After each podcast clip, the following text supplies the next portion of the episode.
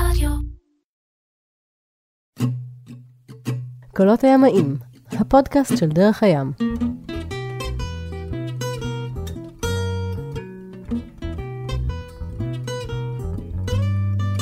אז שלום לכם, אה, דרך הים, קולות הימאים, הפודקאסט של דרך הים. אה, נמצא איתנו השבוע, הפעם, בפרק הזה, תומר אלעד, אה, מדריך בדרך הים. אהלן, שלום, מה נשמע? יופי, שההתמחות שלך היא, היא בעצם, נקרא לזה הדבר הכי מבאס בלימודי התיאוריה של אה, אה, השייט. לא הכי מבאס, אולי הכי מבאס זה מעליב קצת, הכי קשה, הכי מאתגר, אה, בעצם הרף שבדרך כלל מפריד את ה-men's from the boys, אה, שזה ניווט, או ניווט חופי. כן, בעצם אפשר. אה, מפות ומחוגות וסרגל מקבילים וכל מיני כאלה דברים שפעם חשבנו שלא יודע, כשסיימנו ללמוד הנדסה הם אה, פסו מן העולם כן. ואז הם פתאום חוזרים לנו בהפוכה. לי זה נראה פחות uh, מפחיד תמיד, uh, אני מנסה אפשר לשכנע שזה באמת לא כזה מסובך, אבל כן, uh, אנשים נרתעים מזה. אז הרבה בוא, בוא. בוא ניישר קו רגע לגבי הרקע שלך, כמה זמן אתה מדריך בדרך הים? Uh, כבר די הרבה זמן, התחלתי ב-2007 לעבוד בדרך הים, אז כבר uh, כמעט 13 שנים. וואו. Uh, הגעתי לים, ממש הרבה מדריכים ככה מספרים שהם גדלו בים ומגיל צעיר מפליגים. אצלי זה ממש לא היה המקרה, אני קיבוצניק, לא מהקיבוצים שעל הים. קיבוצניק לא משדות ים. לא, לא משדות ים, ממש לא, לכיוון ירושלים יותר, איפה? אה, קיבוץ נחשון. אה. אה, לפני הצבא, אבא שלי חולה צלילה, אז הוא לקח אותנו, עשינו קורס צלילה, וצללתי קצת, אבל לא היה לי איזשהו קשר לים או משהו כזה. מאוד רציתי ללכת לנחל, יצא בסוף שהגעתי לחיל הים, אה, וככה הגעתי לתחום הזה של הפלגות ושייט. אה, הייתי בקורס חובלים, אחר כך מפקד דבורה, מדריך בקורס חובלים. אה, ואחרי הרבה זמן אה, השתחררתי וחיפשתי משהו שככה יהיה איזושהי מה אני יודע. לעשות? אני יודע להדריך, בים. איפה עושים את זה? בדרך הים, כזה? ו- כן, משהו כזה. ו...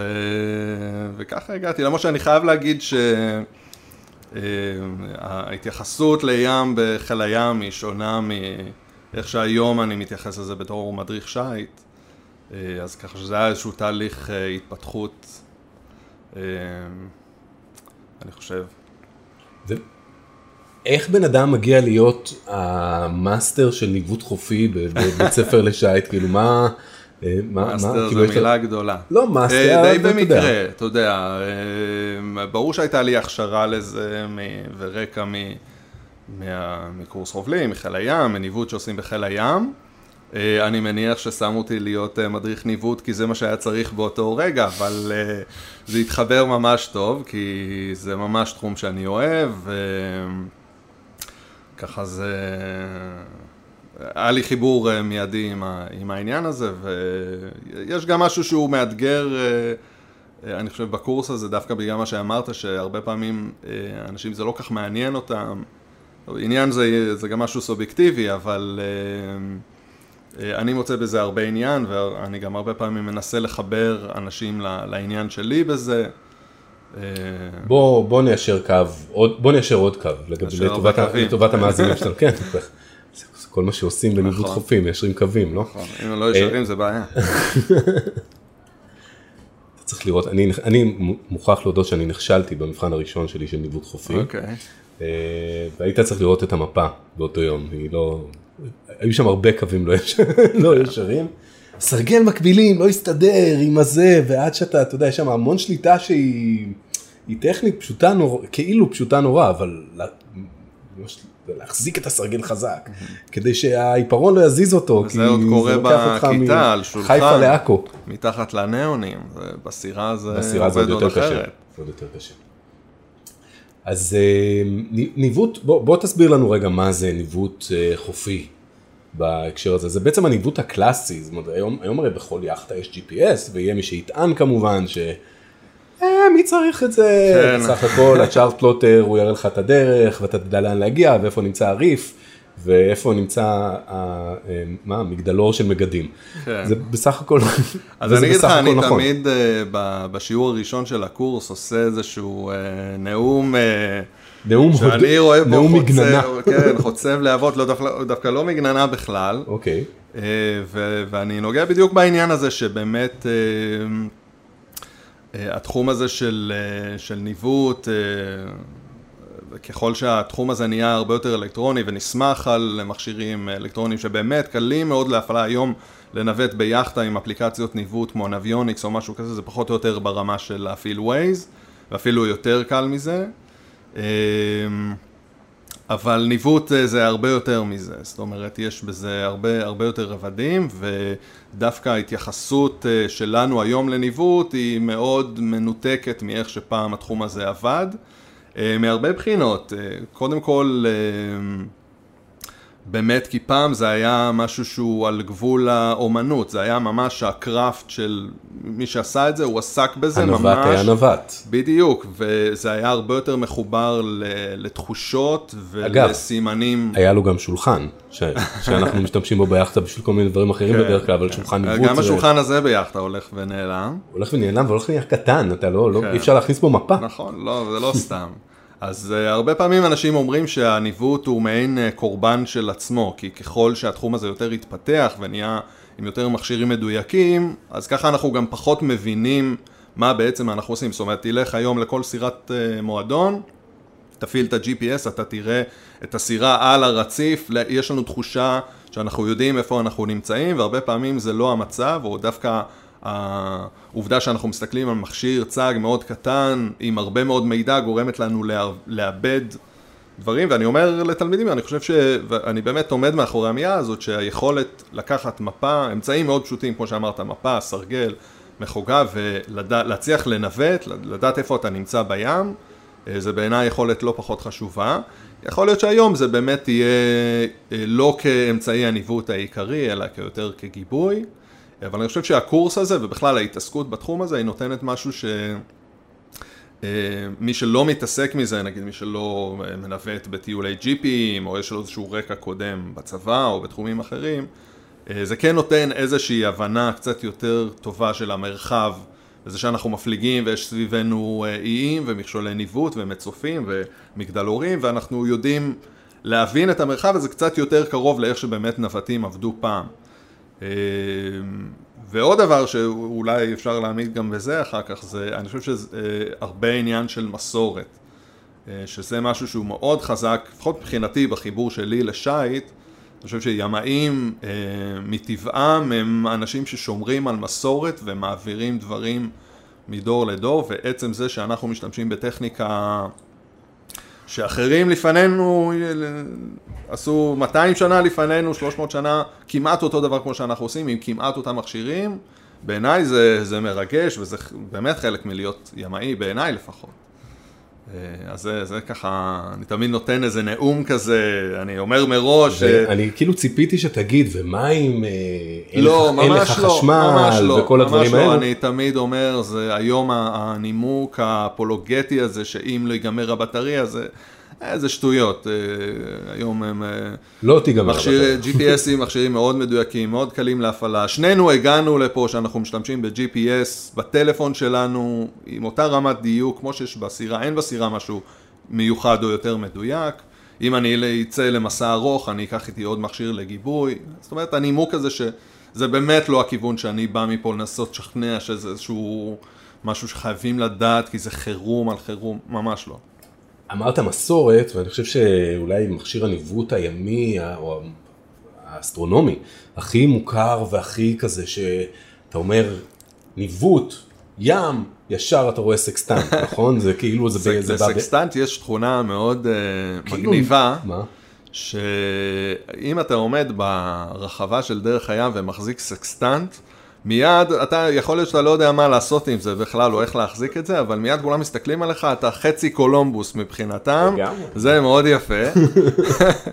אה, אבל כן, זה גם אה, חיבור מאוד... אה, אז בהקשר של המסורות שדיברת עליהן קודם, בעצם אנחנו, או נקרא לזה משרד התחבורה הישראלי כבר לא דורש, או אולי לא דרש מעולם, שימוש בסקסטנט. או, דרש, דרש, עד לפני לא המון, המון שנים, 20 שנה בערך אני חושב, אולי יותר.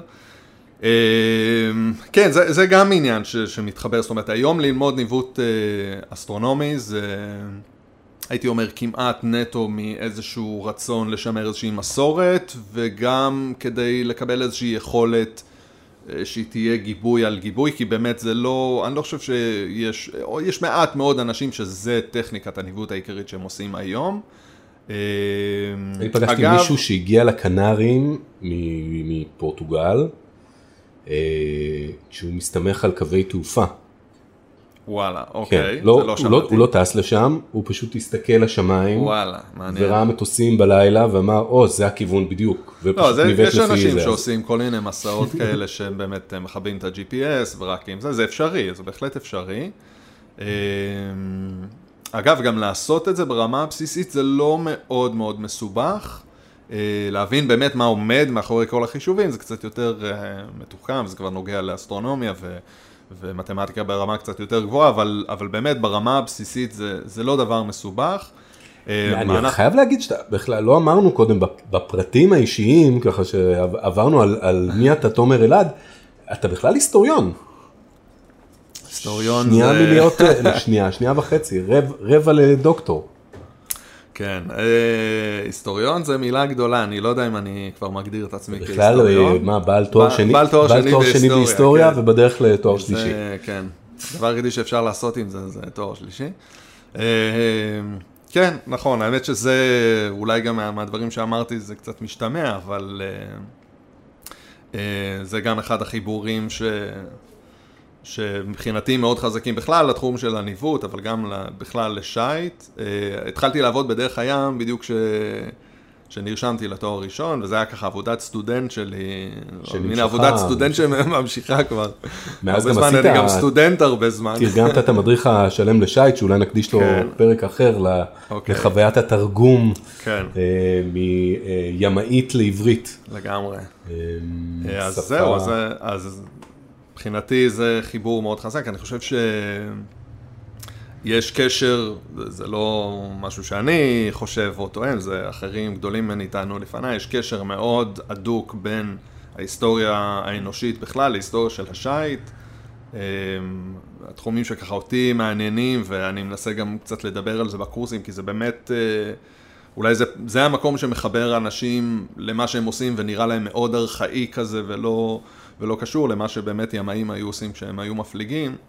באמת, מה, מה ההרגשה, מה הייתה ההרגשה של אנשים שיצאו עם הספינות שלהם מאנגליה, מפורטוגל, מספרד, ולא היה להם uh, כמעט יכולת לנווט, כמעט יכולת לדעת איפה הם נמצאים. זאת אומרת, uh, אני תמיד כזה נותן איזה דוגמה, תארו את עצמכם באמצע הים, אתם רואים כחול מסביבכם, או שחור כי זה לילה, איך מנווטים, אז תמיד אנשים אומרים uh, כוכב הצפון, uh, זה דברים שהם יודעים, כוכבים, אבל זה, זה קצת יותר מורכב מזה.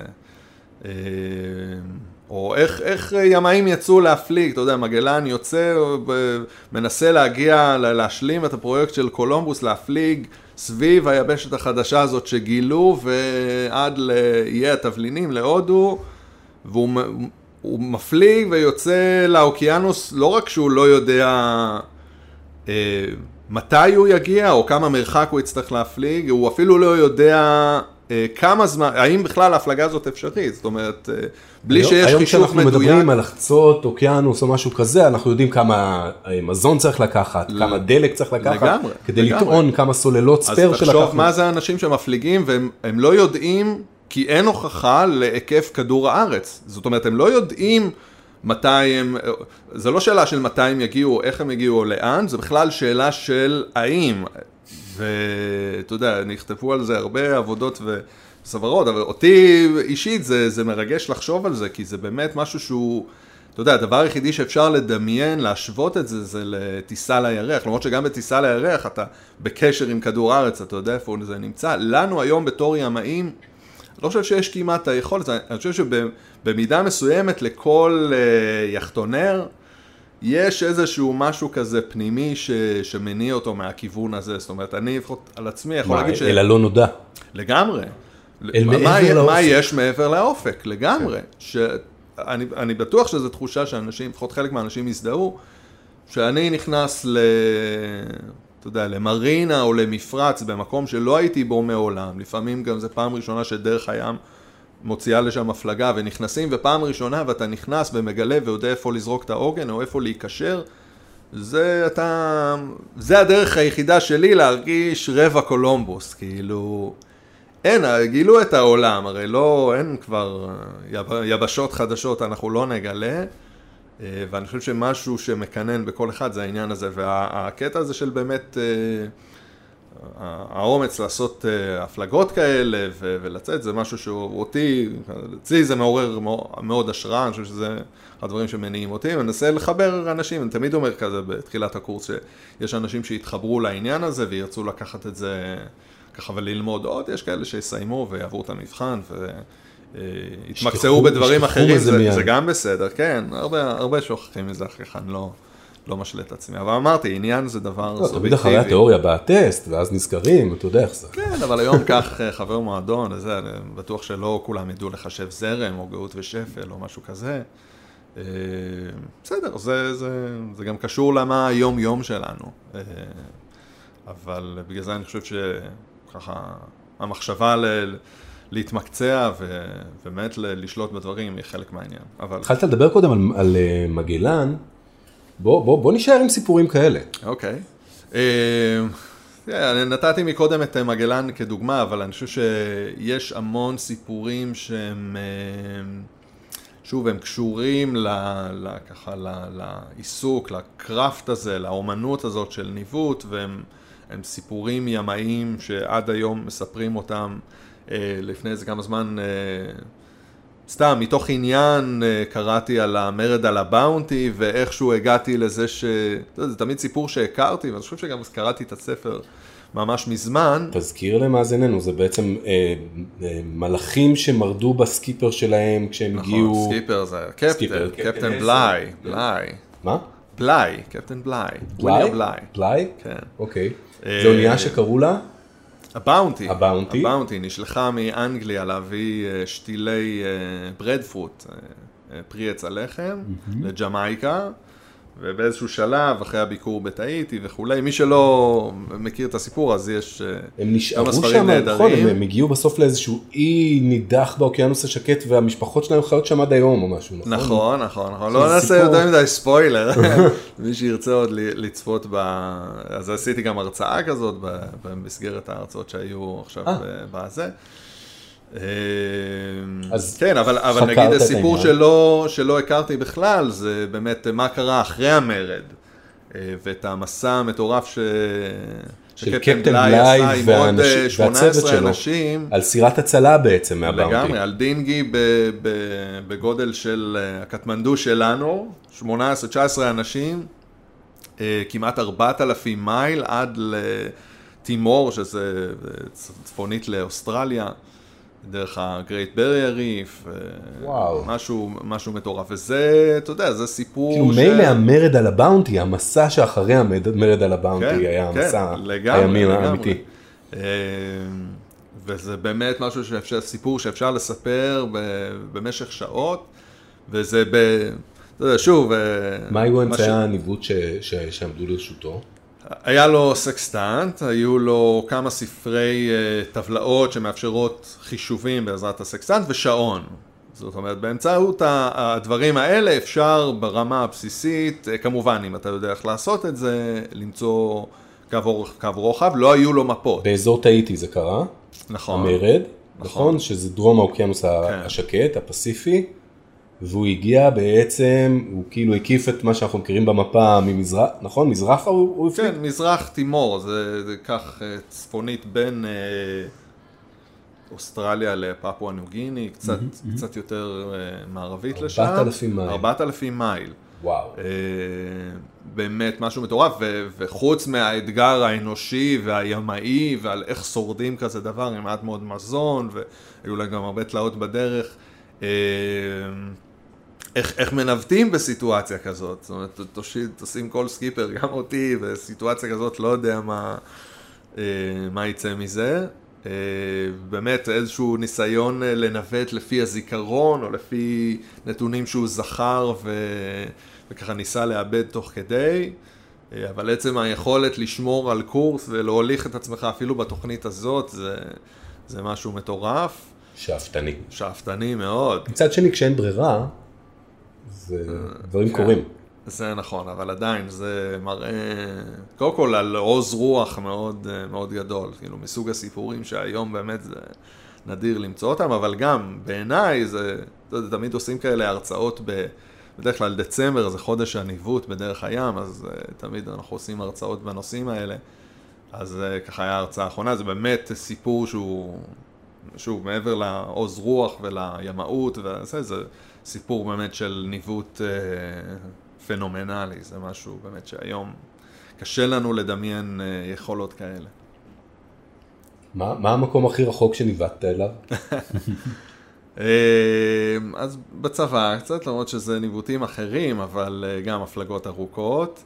אמ, במסגרת דרך הים יצא לי להפליג האמת בדי הרבה מקומות. אה, הייתי בסיישל, בקריבים, צרפת, איטליה, יוון כמובן.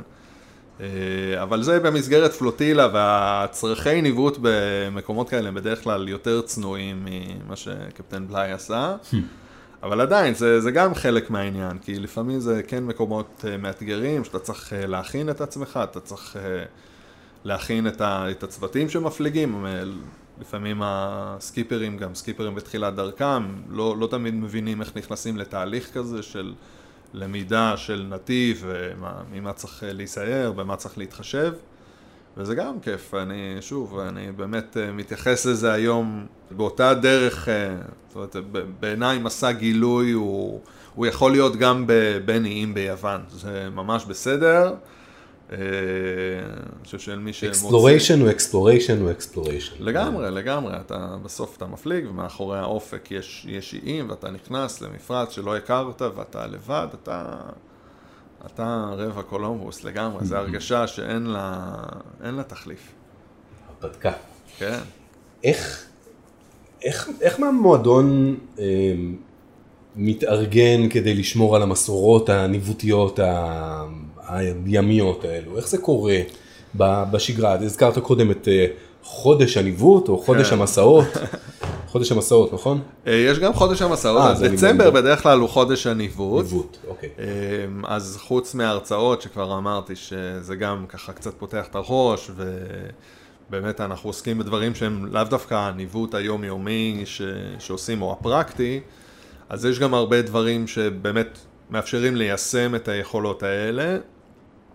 אה, זה גם אחד הדברים שאני מאוד אוהב אה, בדרך הים, שזה ככה באמת האפשרות לקחת את זה ל- לרמה מקצועית מאוד גבוהה ולצאת נגיד גם במודרכות אה, של המועדון ולעשות איזשהו תרגיל של הגעה מדויקת לנקודה עם מפרשים ולשפר את העבודה עם ה-GPS ובאמת להשתמש בטכניקות, לא, לא הרצת תכווינים שכולם שוכחים אחרי שהם עושים ניווט חופי, אבל באמת לקחת ליד מצפן ולהיות מסוגלים באמת להוציא מיקום מדויק, בעיניי זה, זה כיף גדול, וכמו שאמרתי, זה באמת פותח את הראש ל... להבין את, ה... את הדברים האלה בצורה יותר מורכבת ולהתחבר לניווט כמו שהוא, כמו שהוא היה לנווטים פעם. אה, ניווט אסטרונומי, שזה באמת, אה, זה לא נדרש. כן, אם לא כן, אמרנו לא מספיק נדרש. סקסטנט בפרק הזה, אז סקסטנט. זה לא נדרש באף אה, רישיון, ועדיין אנשים באים, אנחנו עושים בדרך כלל אה, פעם, פעמיים בשנה קורס כזה. לי יצא אה, ככה הזכות ללמוד מאיתן נייק, שזה באמת אחד האנשים שהוא... שזה באמת זכות ללמוד אצלו, אחד האנשים שעדיין- שהכי... שעדיין שותים מעביר פה את הקורסים. עדיין מעביר קורסים פה בדרך הים, וזה לא רק הטכניקה של איך לעשות את זה, זה באמת ההבנה המורכבת של איך הדבר הזה עובד ועל איזה ידע זה נשען בכלל. אה, וזה באמת, זה כיף לבוא לקורס עם עוד אנשים ש... שבאמת הם עושים את זה כי זה מעניין אותם, לא, לא בגלל שצריך לעשות, כי בגלל זה שזו מישהו שאלה במשרד ה... באיזשהו מבחן. בדיוק, כאילו באמת. יש, יש גם אנשים שלוקחים את זה למקומות באמת של אה, להפליג אה, הפלגות ארוכות וחצאיות אה, אוקיינוס, שזה באמת נותן איזשהו גיבוי. אומרים אה, שבחצייה של, של אוקיינוס ובהפלגות מאוד ארוכות, אחת הסיבות שהסקיפר מחזיק אה, את הסקסטנט ככה ב-12 בצהריים ולפני השקיעה וכל הזה, פשוט כדי להעביר את הזמן. צריך, משהו, צריך לעשות משהו. אז זה מעביר את אז הזמן הנה, נהדר. שגרה, איזה כן. שגרה ברוכה כזאת, מספקת לך עוד כמה דברים לעשות. יש עוד. קלישאה שלא אמרנו, אבל אה, כי אם יש קלישאה שלא אמרנו. ב-2007 הצי האמריקאי ביטל את לימודי הניווט אסטרונומי, כי הגיעו למסקנה שזה כבר לא, לא נחוץ. אני גם זוכר, בקורס חובלים, אותנו לימדו להוציא קו רוחב, כן? מעבר לזה לא נדרשנו יותר מדי, וגם זה לא היה מדויק כל כך. אה, לפני כמה שנים הם החזירו את זה חזרה ללימודים באקדמיה הימית, אה, אמריקאים, מחשש כזה שיפילו להם לוויינים, ואז באמת הם יצטרכו את היכולת הזאת, זאת אומרת, זה לא כזה מופרך. שאנשים יצטרכו לנווט... אה, תמיד רואים בכאלה, אתה יודע, סרטי הישרדות ימיים, All is כן. lost, כל הזה. טוב, אמרתי לך, סקסטנט זה... בצר לך, אתה פשוט ניגש שם ל hatch שנמצא בו הסקסטנט, מוציא אותו ומתחיל ללמוד איך להפעיל כן, אותו. ה- כן, זה בס- בסרטים זה עובד נהדר. סרטים זה עובד נהדר, עכשיו תתחיל ללמוד אבל אמרתי סקסטנט. לך, תחזיק סקסטנט פה ברחבה, כולם אה, מגנט, יחזיקו ממך. מגנט. טוב, לאן אה, לאן נפליג מכאן? וואו. האמת שרגע שזה, לפני שזה התחיל, הספקתי עוד להיות בקובה, וזה היה ממש נהדר. מה, לפני- מסע מה- גילוי. שמה התחיל? כן, הקורונה, ממש. אה, חזרנו שבוע, שבוע וחצי לפני שכולם נכנסו לסגר. וואו. אה, וואי, אני מקווה שבקרוב... אה, איך איך קובה להפלגה? כיף, כיף גדול, אחר מאוד אה, ממה שאנחנו מכירים, זה קצת יותר פראי, מרחקים יותר ארוכים, ים קצת יותר אה, מאתגר, אבל הרבה מה לראות, ובאמת חוויה, הייתה חוויה מאוד טובה. אה, לי, אני הכי מתגעגע ליוון, אני אומר לך בכנות. אה, האמת שבדיוק שבוע שעבר הייתי אמור להיות בפלוטיל התלמידים, ותכלס, אני אומר בכנות, הכי התאכזבתי, הכי כיף להפליג ביוון. אה, אז אה, אני מאחל שנחזור לשם בקרוב, אה, וגם. שנגלה, כן, זה בהחלט חסר. טוב, תומר אלעד, אה, שיחה קצרה על אה, ניווט חופי ועל אה, ניווטים ועניינים. תודה שבאת. תודה לך. קולות הימאים. הפודקאסט של דרך הים, אנחנו תכף נפתח את הבירה הראשונה של, אנחנו, ארבע אחרי הצהריים, מותר חמש, כן. בוא נגיד שחמש. נעגל לחמש. יאללה, תומר, תודה רבה.